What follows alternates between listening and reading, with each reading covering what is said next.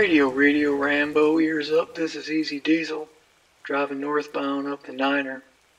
Look, I don't know who's out there listening, but I sure got a hell of a story to tell. I was just swinging on a bum load, busting a hot bird dog on an East Coaster, when I started feeling shat laced. So I pulled my riggy into a motel in Niagara Falls for an overnighter. I was treating my toots to a hangman's delight when I noticed some strange activity in the room next door. What the fuck are you talking about? Every couple hours, there was this red van. It'd pull up and drop off three or four people at a time. Always some tied-eyed poncho pushers, You know? escorting a couple dazed-looking ingenues, leading them into a room in their trance-like state. First I thought that this was just a lewd game of blind man's finger, but then I realized all these people were going in, but none were coming out. There must have been 30 or 40 people in that one small room, and that ain't right. I decided this needed a man's investigation. I stood outside their door, but I heard nothing. I banged on a cinder block with a shovel for a while, but nobody peered out the window. Somehow that room seemed to be empty. The next time that van pulled up and dropped off more disappearing party cargo, I got in my truck and I followed it. A daring exploit to a truck man was like nectar to a bumblebee, and my proboscis was twitching something foul. I stuck a sticker on that van's dick for about 20 minutes. It pulled off the freeway and then drove me through an intentional community of co-parental homesteaders. All the streets were named after characters from Nora Ephron novels, like Sam Road, Rob Street, Julie Way.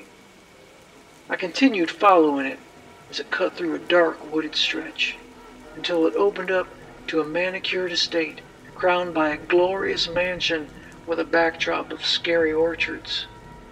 That van pulled up the drive and into a garage, and I parked my semi behind a bush so no one could see it. I crept up behind that mansion. I waited by a back service door until a chef came out to smoke a beady. Before he could see me, I pounced, knocked him out cold with a pile driver.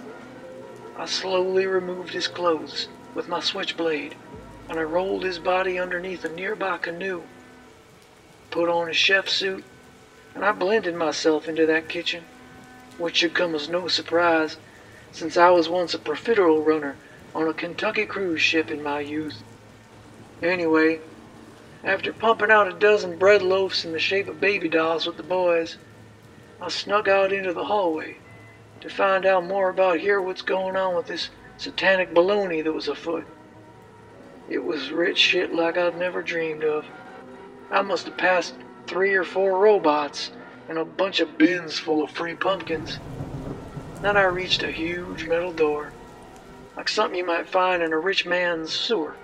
Engraving on it read, Operation Midnight Fall. I pushed it open, and there I was roosting my beef in a massive abandoned opera house, all Argento like, blistering with decay but crawling with activity. Under the proscenium, there was dozens of fine young sleepy ladies and gents with wires and tubes sticking out of their heads, leading out the back to running mill wheels and coggle engines connecting to log rides that feed into smoking chemical drums that line the brinks of industrial water farms guarded by dirty people with sticks. There was beeping and steam sounds, and scientists with white lab coats and even whiter dreadlocks. They had these Scooby Doo marijuana rings under their eyes. They kept communicating in scientific code. You gotta put that brownie in your urethra. Holy Bocephus. I stumbled upon an infernal project. Here was secret society, experimenting on innocent human beings, extracting the fog of souls to be used as some super drug. I wasn't sure about the extent of their plan, so I consulted the tarot. From my pocket I pulled a card, the Wheel of Crabs. This can only mean one thing. These rusted root Bilderbergs are about to release this midnight misty fog straight into the water supply. That's some ass in the jackpot now. I was about to snap some pics to send to Washington, but then one of the guards noticed I was wearing footwear, and I knew I was busted. Chasing commenced. I knocked over a flaming sconce to screw him up, and then I escaped through some ductwork, exiting two stores down into a pony corral. I got in my truck and I sure didn't turn around. I got nobody else to tell all this to but y'all. No one's gonna believe me. I got a hunchback and a bad habit of huffing bug spray. And now as I sing my spit into CB radio land, this whole night has got me thinking about the dynamics of power. High society is always stooping so low, and the low always trying to be that high society. Y'all make no mistake. Right about now, the real power in this country is flower power. And they won't stop until we're all humming their tune. But don't you worry, truckers. Our time in power will come soon.